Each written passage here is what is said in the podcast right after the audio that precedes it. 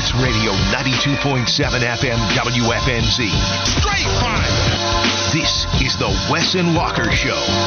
Even the crowd knows what's coming next. It's the Wes and Walker Show. We are live from the Spectrum Center, Sports Radio 92.7 WFNZ. We're here for the 14th annual Hornets Cornucopia event. WFNZ, they've been coming out for a while now. Happy to be a part of this. Happy to be with Wes, where both of us are a part of this because of how spectacular this event is. They've partnered with Food Lion once again, Coca Cola, to provide a thousand Thanksgiving meals. A thousand Thanksgiving meals to families in need. Each meal is enough to feed about four people. 4,000 people can benefit from the event. The event starts at 1.30. We'll be out here until 3 p.m. The staff, the whole team is here. They're going to be helping handing out some of the food as well. So the whole team getting involved as well. WFNZ been coming out for a while, but also the Hornets helping us with our Street Turkeys event, a part of WFNZ. That's going to be happening on Wednesday, and we are going to be live from the Jack Daniels Doghouse. So lots of great things going on this week, and I'm really happy to be a part of it. First year at WFNZ. Same here for you, Wes. For us to be a part of this right before things start to get going being out at a bunch of different sites this week. It's going to be very busy before Thanksgiving Day, even after Thanksgiving Day. But still, this week it's it's it's really special for me to be a part of this because of how big the event has been, not only with the Hornets Cornucopia event, but also Street Turkeys. So this week is going to be very very cool to be a part of. Yeah, and a big week when a lot of people have a lot of abundance, whether you talk about food, love, whatever the case may be. It's going to be great for us to be able to give back to those that are that are less fortunate. Man, this is a great time of year, but also a sad time of year for uh, a lot of people going through different things that they have going on, and they might not be able to afford or have a lot of the things that we sometimes take for granted, man. So it's going to be uh, an excellent week of giving going to be awesome to be a part of all of this, like I said. So, WFNZ Sports Radio 927 FM. Tune in wherever you can get us on the show here at Wes and Walker WFNZ app as well, and you can text it and share your thoughts at 704-570-9610. It's time to talk about the Carolina Panthers. Yet another loss. South Carolina we do have some good things to talk about with the Gamecocks getting a win against Tennessee, but the other Carolina, North I guess Carolina. they heard me talking about them. Now. Yeah, they did.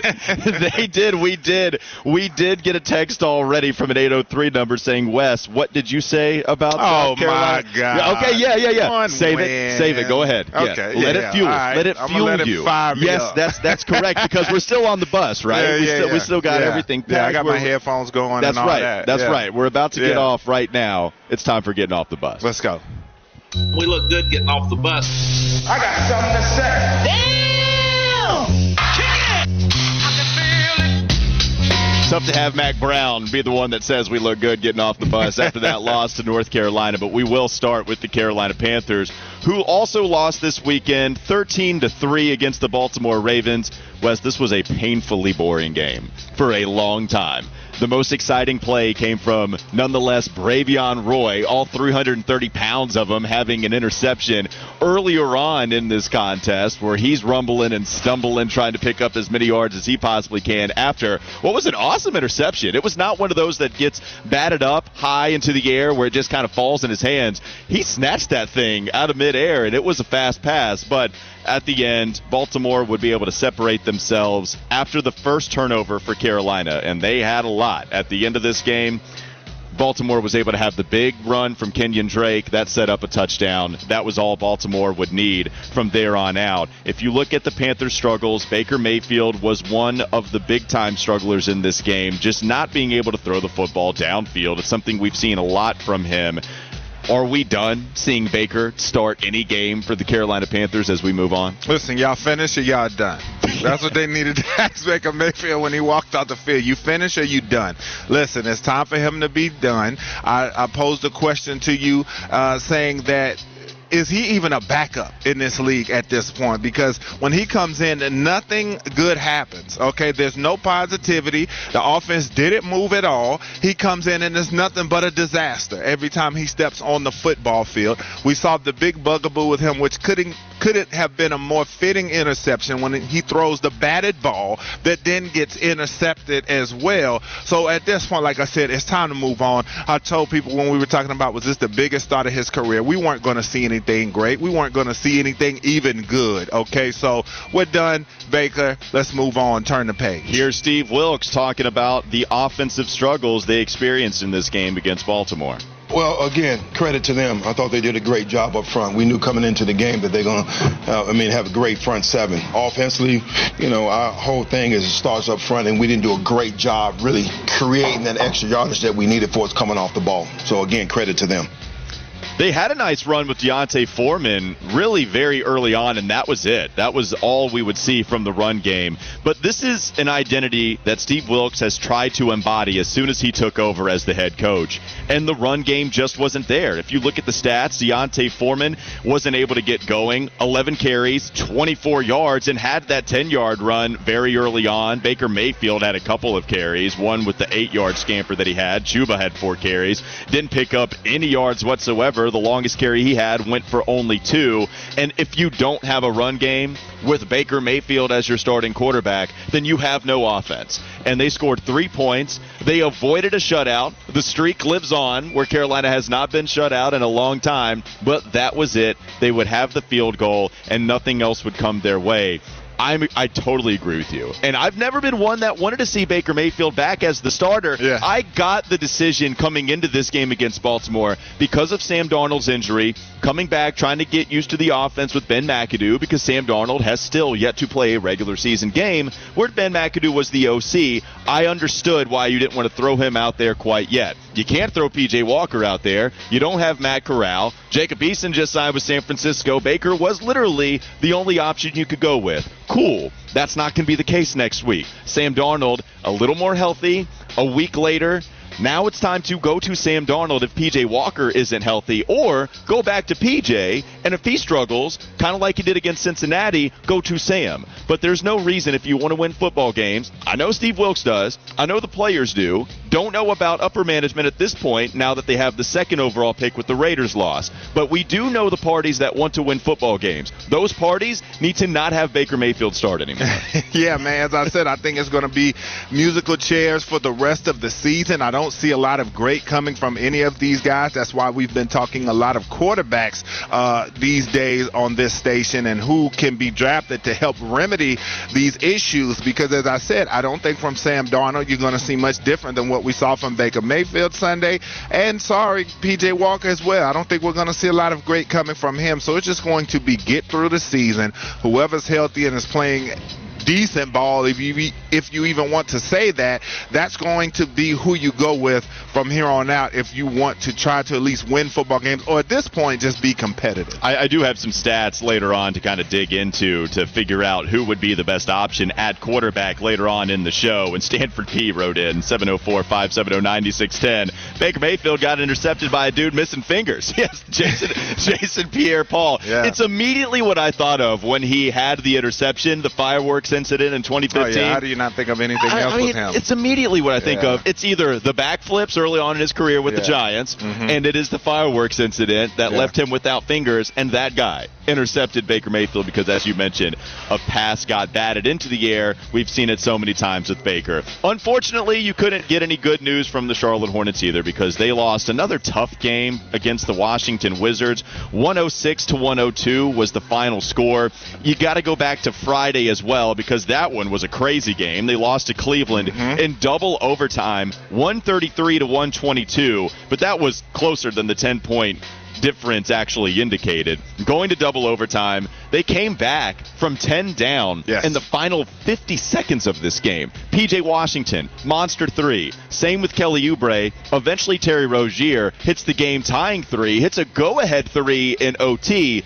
But Darius Garland is a bad man. That guy is absolutely filthy. And the Cavs just have talent all across the board. Jarrett Allen comes in, destroys down low. Donovan Mitchell pours in 34 on top of the 40 that Garland gave you. And Evan Mobley is just sitting there doing all the little things at an all NBA level. ISO defense against Terry doesn't matter. Going to contest the final shot that he had in that final overtime period by design, putting a center on Terry and then immediately locking him up. The Cavs just have so much talent. Maybe against Washington, you're looking at Charlotte able to take care of some type of advantage they have, but this team just can't shoot right now. Yeah. Bad, bad things continue to get worse for the Charlotte Hornets. Despite you having some close games, they just can't find a way to pull it out in the end. We've talked week after week about how inefficient this offense has been, whether LaMelo's been in the lineup or not. But at least with LaMelo, you get a little bit more efficiency. It comes down to, as we said, there's a star system in this league, and there's what they call difference makers, and we talk about that a lot. And the Hornets just don't have any when it comes down the stretch, and that's what you saw last night in that basketball game.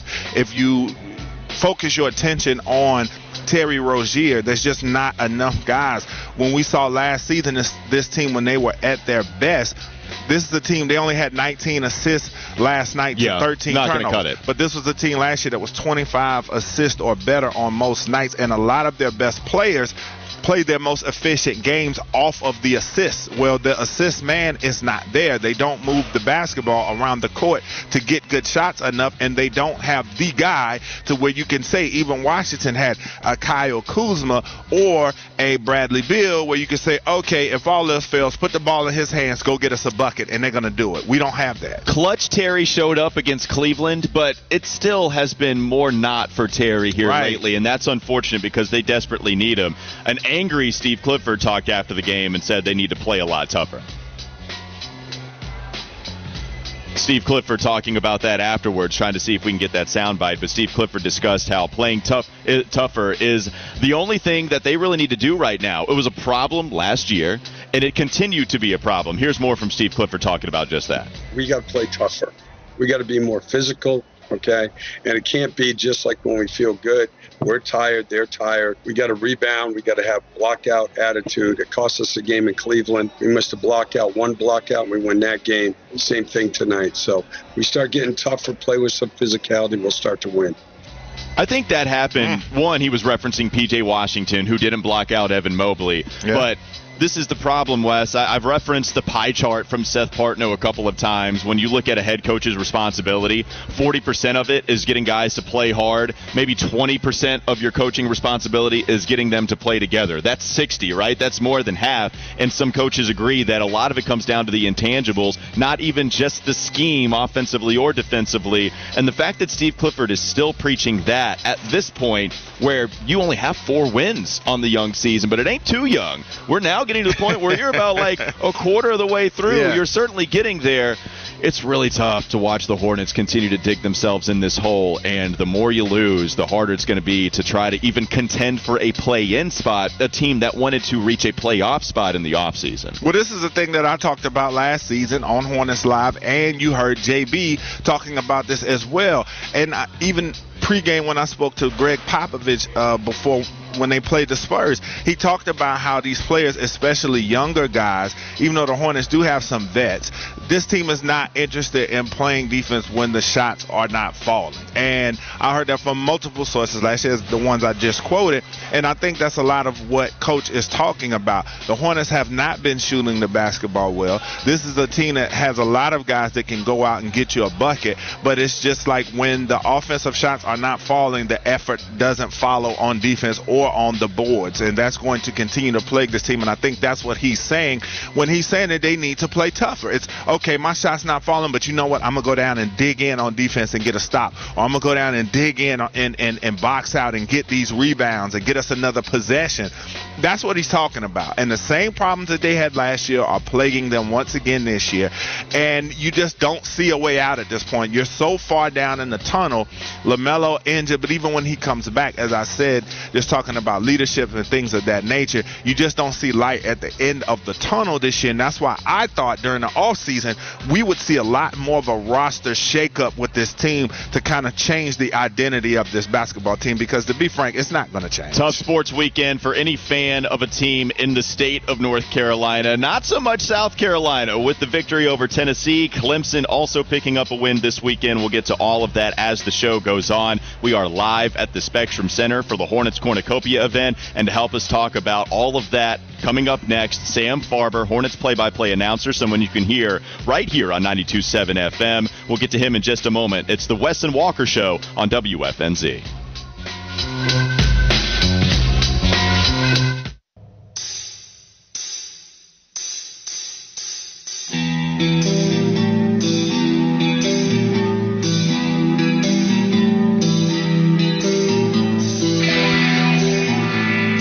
It's Wes and Walker Show, Sports Radio 92.7 WFNZ, live at the Spectrum Center until 3 p.m. for the Hornets Cornucopia event such an awesome event where they're able to feed a thousand people, four thousand people, by handing out a thousand different Thanksgiving meals to families that are need uh, that are, are in need in the community. Very cool to be a part of this. The 14th annual Hornets Cornucopia event, as well as they've partnered with Food Lion and Coca-Cola to help us talk more about that and the Charlotte Hornets in general. We've welcomed Sam Farber, Hornets play-by-play announcer, to the program. Sam, how are you today?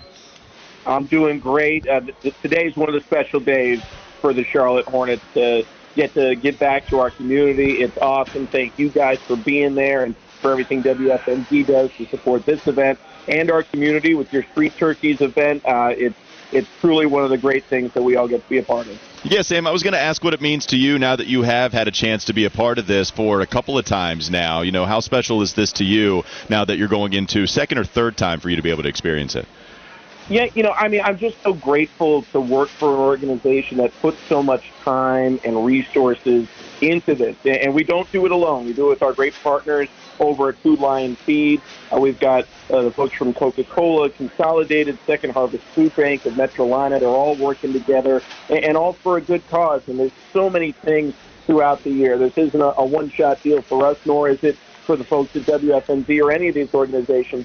But this is a time where you know, you really appreciate getting to be with your family, and you want to get back and allow others in our community who, uh, you know, maybe have fallen upon harder times to have a similar experience. So we're, we're grateful to provide that Thanksgiving meal. A thousand families, 4,000 people uh, will be directly impacted by this.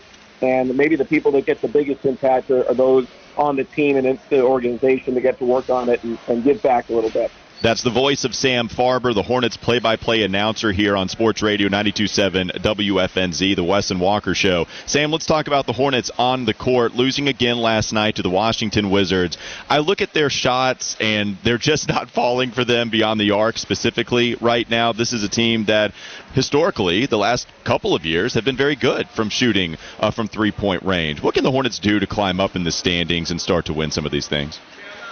Well, one thing that's going to help here is rest and uh, a little bit of better luck, hopefully, when it comes to player availability. Uh, you know, we have basically gone uh, the first month of the season, almost a quarter of the season, without ever having Terry Rozier, LaMelo Ball, and Gordon Hayward on the floor at the same time. So just getting the big three out there on the floor simultaneously will have an impact. I, I think we saw that in part yesterday at Washington. And yes, the Wizards were down some pieces on the bench. The Hornets bench outplayed their counterparts. But at the end of the day, the Wizards team is built around Kyle Kuzma, Bradley Beal, and Kristaps Porzingis. And all three of those guys had really strong games.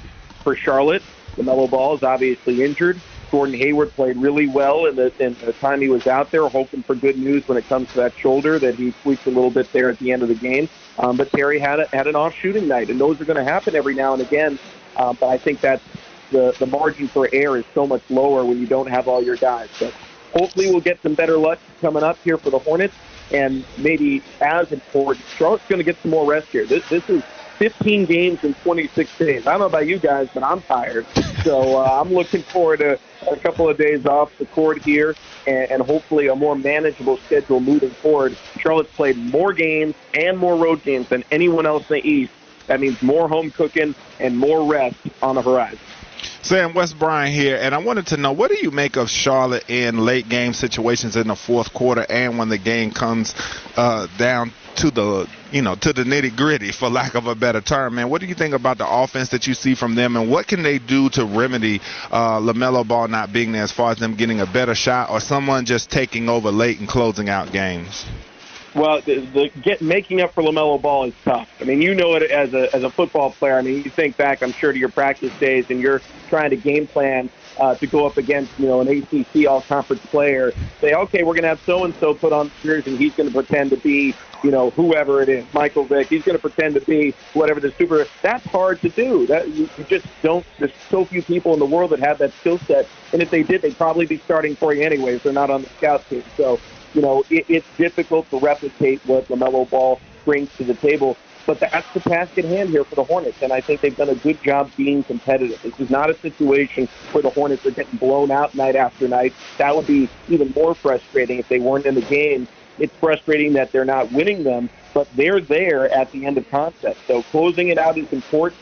I think having additional continuity is going to help that. That comes with health uh, and comes with rest. Um, but the guys are there and, and they're in the fight. They're close to it. Uh, a couple of games now, they've been one rebound away, one shot away, and that's where you want to be in the NBA within those margins. That's how you can flip things really quickly. Last night, I don't believe the Hornets had a fast break point in the first half, and they only finished with six for the game. This is a team that we know that's always up there for pace and fast break points. Do you think maybe they're trying something different without LaMelo and not trying to gas guys out for late in the games and play more half court basketball, or what are your thoughts about that?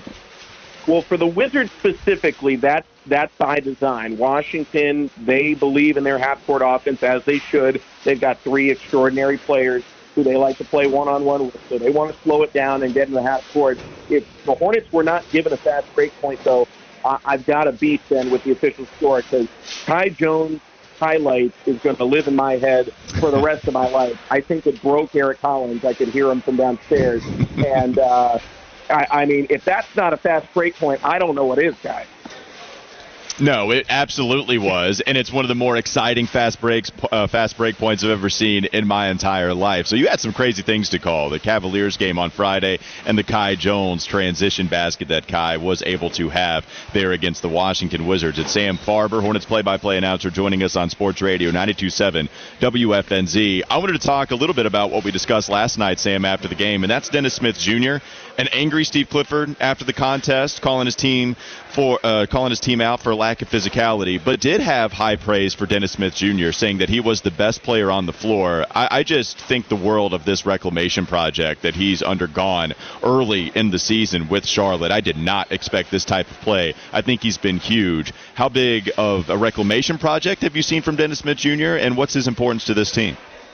Well, he's massive to this team right now. He fills in that backup point guard role. You, might recall we went into the year not knowing if there was even going to be one, if, if right. you know, in terms of regularly playing on a regular basis. Uh, and and DSJ has come in there and just done a spectacular job. I think he's someone who, is a little bit like Isaiah Thomas the year before, Isaiah had just been battered by injury after injury. He was never healthy fully when he would get out there. And so he had time off the floor. Hornets picked him up out of the G League, and he took off as he was finally healthy again. And I think when you look at the last couple of years for Dennis Smith Jr., you see some injuries that have derailed the season. And so now he's healthy again. Uh, knock on wood, he seems that way because we don't need any more ankle tweaks in Charlotte. Um, but I mean, when he's healthy and out there, he's such a dogged defender, and even at his size, the way he blocks shots, the way he contests everything, he's a pest out there. Um, he can really just do it all on the defensive side of the floor, and offensively, he's contributing strong efforts as well. Can finish at the rim in traffic. Uh, he's been exceptional for the Hornets, and I, I just I just think of what the team's going to look like when they've got everyone healthy. I know you, you rarely get everyone, everyone healthy in an NBA season, um, but I think if Charlotte can have some lineups where even Terry, LaMelo, and, and Dennis on the floor at the same time, sometimes go small, mix it up. Uh, Charlotte's got so much talent on this team. It's just a shame we haven't had a chance to see it. But that's part of the hope for, for the future is that we're 18 games in, and we haven't seen it all together yet. So hopefully we get an 18 game stretch coming up where we do. Yeah, I'd love to see Dennis Smith Jr. and LaMelo Ball on the court at the same time. Just have not been able to see that because of the injuries to both players. And of course, LaMelo gets injured again. Hopefully, we can see those guys share the court at the same exact time. Sam Farber, Hornets play by play announcer, helping us talk about the 14th annual Hornets Cornucopia event. We're live here at the Spectrum Center. Sam, thank you so much for joining us and talking about the event as well as some Hornets basketball. Well, thank you guys for, for being a part of it. Thank you guys for what you do with Street Turkeys as well. That's a great event as well that, that we're thrilled to be a part of. Uh, thanks to our fantastic partners, Food Lion Feeds, Coca-Cola Consolidated, Second Harvest Food Bank of Metrolina, uh, and to all of our great players who have given a lot of their time. We just got off the road players, coaching staff all across the board to get back in there and give back really speaks to what kind of people they are. And I know basketball is our focus, but this is really what matters. So thank you guys for being a part of it and look forward to seeing you back at the Hive on Wednesday when the Hornets host the Sixers. Yep, that's right. Philadelphia 76ers coming to town, so a couple of days off for the Hornets on the basketball court. But Hold on, not, we didn't ask him about the dunk. But, but, uh, did you want to ask? uh, Did you want before we go, real quick? You can. I was gonna ask him. I was gonna say, listen, I know you saw that dunk last night from Kai Jones, and I didn't get to hear your call. But is it, in your opinion, the best in-game dunk that you've seen? And I would say in Hornets history, but in your time covering the Hornets, and would you say in Hornets history?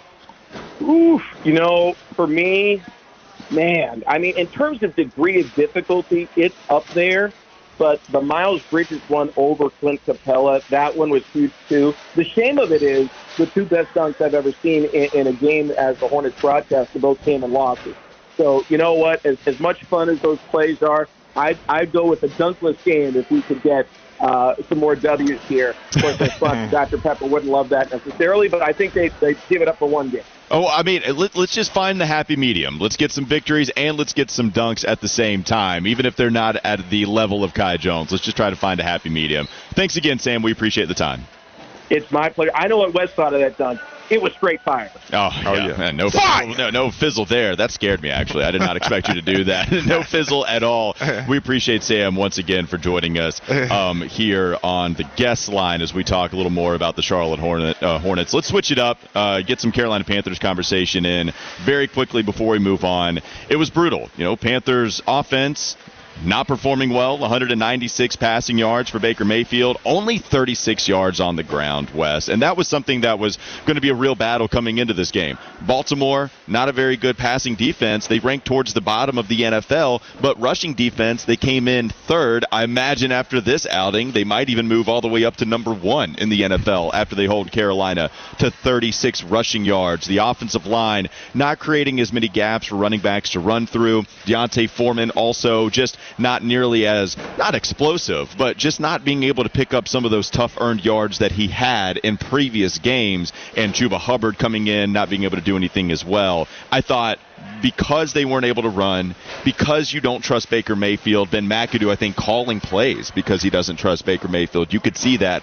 with a lot of the Laviska Shenault screen game that just wasn't going anywhere either. The offense is the thing you point to and say that's why they lost this game. Well, you know, you look at Baltimore's defense and with them acquiring Roquan Smith and the guys they have, Patrick Queen and the crew, they have a lot of good players on that defense. There's no surprise about that. And I think they looked at this Panthers offense with the disrespect that a lot of teams will as far as yes, they're going to respect them because they respect the opponent, but as far as what they can do in their explosiveness, they're going to take away what the Panthers do well. And so Baltimore came out and said, "Listen, we're going to stop that run game. We're going to see if Baker Mayfield can indeed play football in this league." And he showed that he cannot. And I think that was Baltimore's uh, number one key to success yesterday was, you know, the Panthers give them credit for continuing to run it and their defense coming out playing well, which helped them to be able to try to stick with the run game for a little while, but 2.1 yards a carry, they said, we're going to see if you can throw this ball and beat us. And yeah. I think that's what a lot of teams are going to do against them going forward. No, and they can't. And, Carolina certainly cannot do that. PJ Walker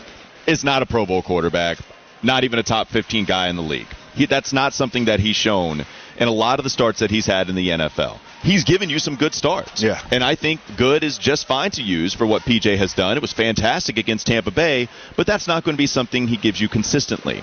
It is something that is visible with him sometimes, though. We have not seen that at all from Baker in any of these starts. I think PJ Walker and or Sam Darnold should be the starting quarterback next week as they are set to take on. I'm trying to look at the schedule here, but Carolina going in to this next game when they face, um, God, yeah, the internet. So it's it's messing me up. But yeah, when they face uh, Denver. Thank you, Denver. Yeah, thank you. Denver is the next team. It's got to be one of those two guys. And Baker understands that he might be a quarterback that is benched in favor of PJ Walker, Sam Darnold. Here's Baker sharing his thoughts with the media after it was brought to his attention and just ask about his feelings about possibly being benched. It sucks to be honest with you.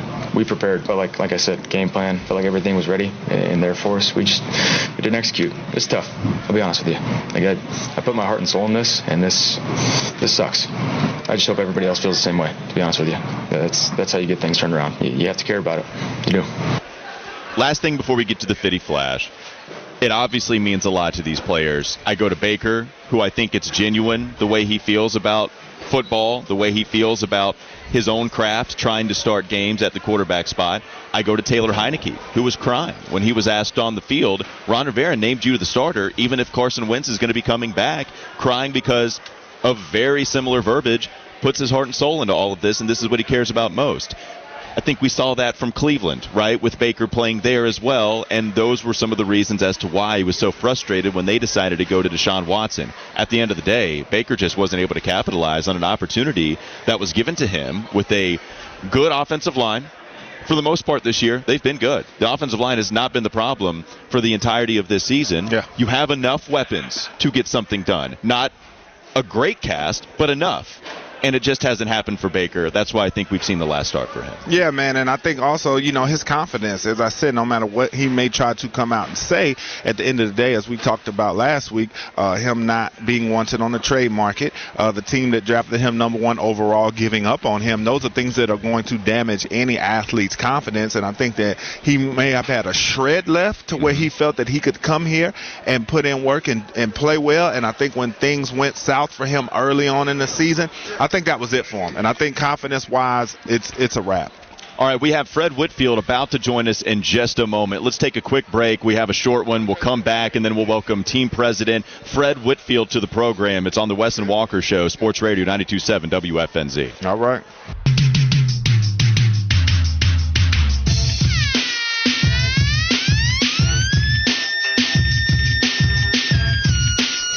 It's the Wes and Walker Show, Sports Radio 927 WFNZ. Live at the Spectrum Center for the 14th annual Cornucopia event here with the Charlotte Hornets, a partnership that we have been benefiting and has been uh, has been a beneficial thing for us at WFNZ and vice versa for quite some time. To help us talk more about it, Fred Whitfield, Charlotte Hornets team president, joins us on Sports Radio 92.7 WFNZ. Fred, thank you so much for the time. How are you? It's great to be here. I'm doing great. Yeah, we appreciate it. You know, when you look at the Cornucopia event, obviously there's so many beneficial things about it. What's something you and the Hornets focus on during this event to help uh, benefit the community? You know, we love being able to interact with uh, with our neighbors, with our friends out in the community, and our fans. And so it's it's going to be great this year to be back in our in our former format. Uh, where we'll be able to interact and uh, share some smiles and talk about Thanksgiving and how much we all have to be thankful for that's one of the main things that we really enjoy. It's one of our favorite days of the year. Yeah, and look, you mentioned it. The Hornets have opened up the Spectrum Center as a polling place. Michael Jordan donated $100 million to benefit African American charities post George Floyd, opening Novant Health clinics as well. There's been such a big emphasis on philanthropy.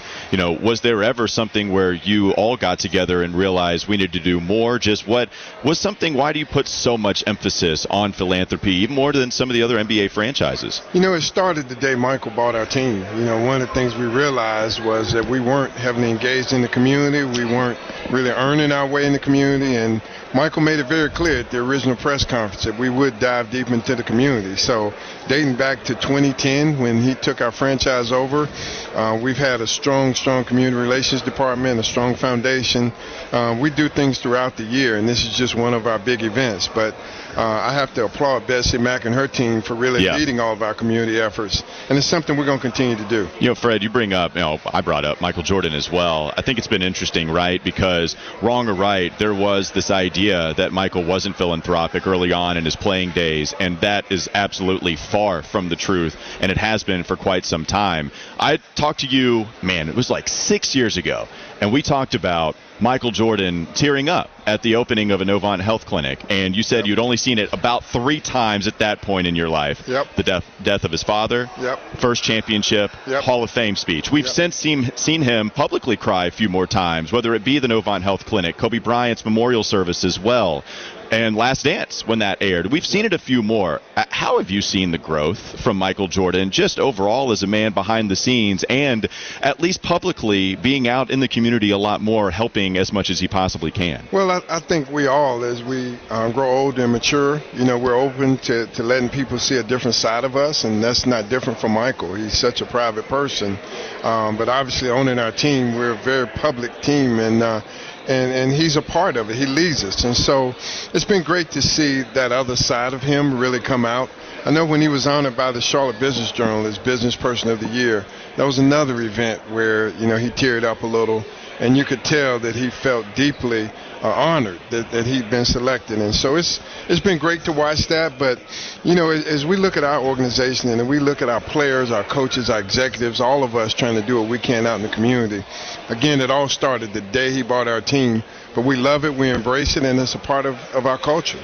Uh, Fred, so when you talk about the players, how excited do they get about events like this? How much do they come up to you and tell you which ones they want to be a part of? Do they have favorites? Do you have a favorite way that you give back, whether it be food drives or fundraisers or different things like that? You, you know, it's interesting. This is one of our players' favorite event today. Uh, because they get to see a, literally a thousand people from the community come through. We'll we'll serve uh, a thousand families, about four thousand meals we'll give away today.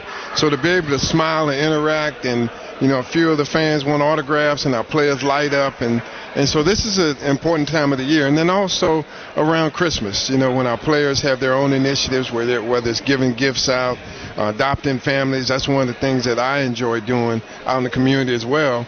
And that's that's a part of us just integrating ourselves into the community. And our players are genuinely all good guys and love doing this stuff. And so it's great to have them be great partners with us. Fred, another thing that interests me too is when I come out here, you know, I'm a food guy. We talk about food a lot on this show, is the items that go into these bags. And so I wonder, how do they select the meals? Do you guys have any input or what goes into the selection of what will be served? Well, you know, we work closely with Food Lion Feeds and also with Coca Cola Consolidated and Second Harvest Food Bank of the Metro, of uh, Metrolina. And these bags have everything in that we want to eat for uh, for Thanksgiving. So you think about the turkey, the stuffing, the vegetables. You know, this year to be Dr. Pepper and Diet Dr. Pepper uh, in the bags, the macaroni and cheese, cranberry, all the same things that we'll be eating on Thanksgiving. We know everybody else in the community wants to eat those things. So, uh, you know, fortunately, Food Lion has worked with us. This is our 12th uh, cornucopia, uh, and every year we look forward to the day that we're able to do this because we know that on Thanksgiving Day, 4,000 of our of our neighbors in the community get a great meal and have time to celebrate with their families. All right, what is the food staple at Thanksgiving that the Whitfield household has to have? And then you pounded the table for at the cornucopia event said every single bag needs this. What mac, is that blank? Mac and cheese. Okay. And, and I am on the mac and cheese station today, so, so I, it'll just get me prepared for Thursday. Hey, don't eat any, Fred. Now this is not, you need to leave some for everybody else. Don't eat all the mac and cheese. It's Fred Whitfield, Charlotte Hornets team president, joining us here at the Spectrum Center. I'm amazed at how much everything has to come together. I imagine it takes quite a long time to plan this. How much time does it take to plan and get everything ready? You know, because we've done it so many years, you know, during during the pandemic, we still had this event, but we did it did it differently. We put bags in people's trunks. Um, but we've gotten to, to a point now where it's almost clockwork because we've had the same partners with us along the way. And so you can see the volunteers here from Coca-Cola Consolidated, from Food Lion Feeds. You see our, our uh, volunteers from the Hornets organization, and you'll see our executives and our players jump in line shortly. But there's a lot of preparation, but it's a great partnership. Well, and it feels like I mean, people coming in, right? It starts at 1:30, so we're about a half hour away. It feels like people would like coming into the Spectrum Center, seeing the players, not only being able to interact with them, which was the case even when you were handing some of these meals into the trunks, but being able to come to the basketball arena. I imagine that's something that is an extra benefit for people, and it just provides a different feel with everybody being able to interact with one another at a place that usually we're watching players play basketball. Yeah, and you know, the Spectrum Center is a community asset, and it's uh, something that we're proud to run and manage that the city owns. And a lot of uh, our fans and our neighbors out in the community, you know, have not gotten a chance to come into the arena. A lot of them have not been to a game. And so for them to be able to come into the main lobby and and see this beautiful building that we're getting an opportunity to play our games in is something I know they look forward to and something we enjoy welcoming them to. One thing I did want to ask you while we had you, I don't think we've had a chance to talk, you know, at least me, uh, since you guys opened up Spectrum Center as a polling place. I just thought that was such a huge thing that you guys did, having the ability to let people that aren't heard nearly as much be heard by using the Spectrum Center as a polling place during election times. Why was that so important for you and the team? Where I believe it was you and maybe the Atlanta Hawks were the only teams to do that, or maybe the first teams in the NBA to do that. We were two of the first. Yeah, that's Uh, right. But it, but it's now become almost a league-wide initiative. Yeah. And and one that everybody in our league really embraces. You know, the fact that everyone should get out and cast their vote. Uh, you probably noticed this year there were no games on uh, on voting day, Right. and that was intentional. Every team played the night before. Uh, but the goal is to have everybody come out, regardless of what their party affiliation is, to come out and have their voice heard. That's the only way all of this uh, actually works in our country.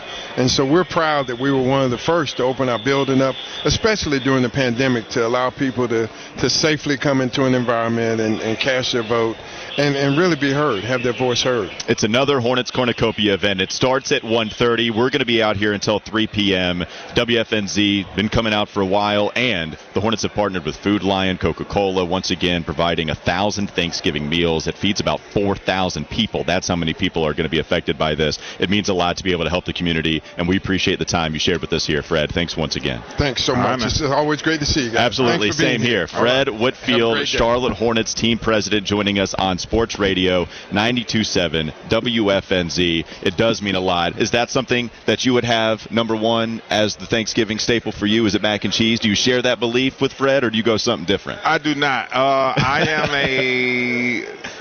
It's the turkeys first and foremost, and then the I, dressing, I appreciate and you saying that, but I appreciate you saying that. Yeah. There's so many people that try to have some hot turkey takes for Thanksgiving. it belongs, man. Yeah, it man. belongs. I you love turkey or ham guy. I mean, ham is fine, but the fact Yeah, that I'm people want to throw turkey out and act like it's this dry bird that doesn't deserve, nah, it's because of the way you're cooking it. Right. So cook it a lot better. Whether Roast you want in bags. yeah, d- exactly. Have that thing cooking for a long time. Yes. That's totally fine. Yes. Or you can fry it, whatever. Yeah. Just make sure it's available. I mean, I just don't want people out here bagging on turkey because of the way that they think it's a dry bird. No, it's the way you're cooking. Yeah, listen, if I pull up and there's no turkey on the menu, it's not a Thanksgiving meal for one. It's just another day. It is. Unless it's ham, I can give you an excuse if you want to go just But ham. you have Christmas for that. That's what I'm saying. But it's one of the two. It's not a meal, but for me, it's all about the turkey first and foremost, and then we work from there. All right, you can text in 704 570 9610. What is the staple at the blank household, wherever you're eating at Thanksgiving? Uh-oh, here we go. That's 704 gonna flood it. 570 9610. We'll take a quick break. We'll come back. It's the 1 o'clock hour coming up on the Wes and Walker Show. The Panthers, they moved to the second pick in the NFL draft with the Raiders win and the loss to Baltimore for Carolina. Are they now guaranteed to finish with a top five pick? That's coming up next. Uh, Wes and Walker, Sports Radio 927 FM.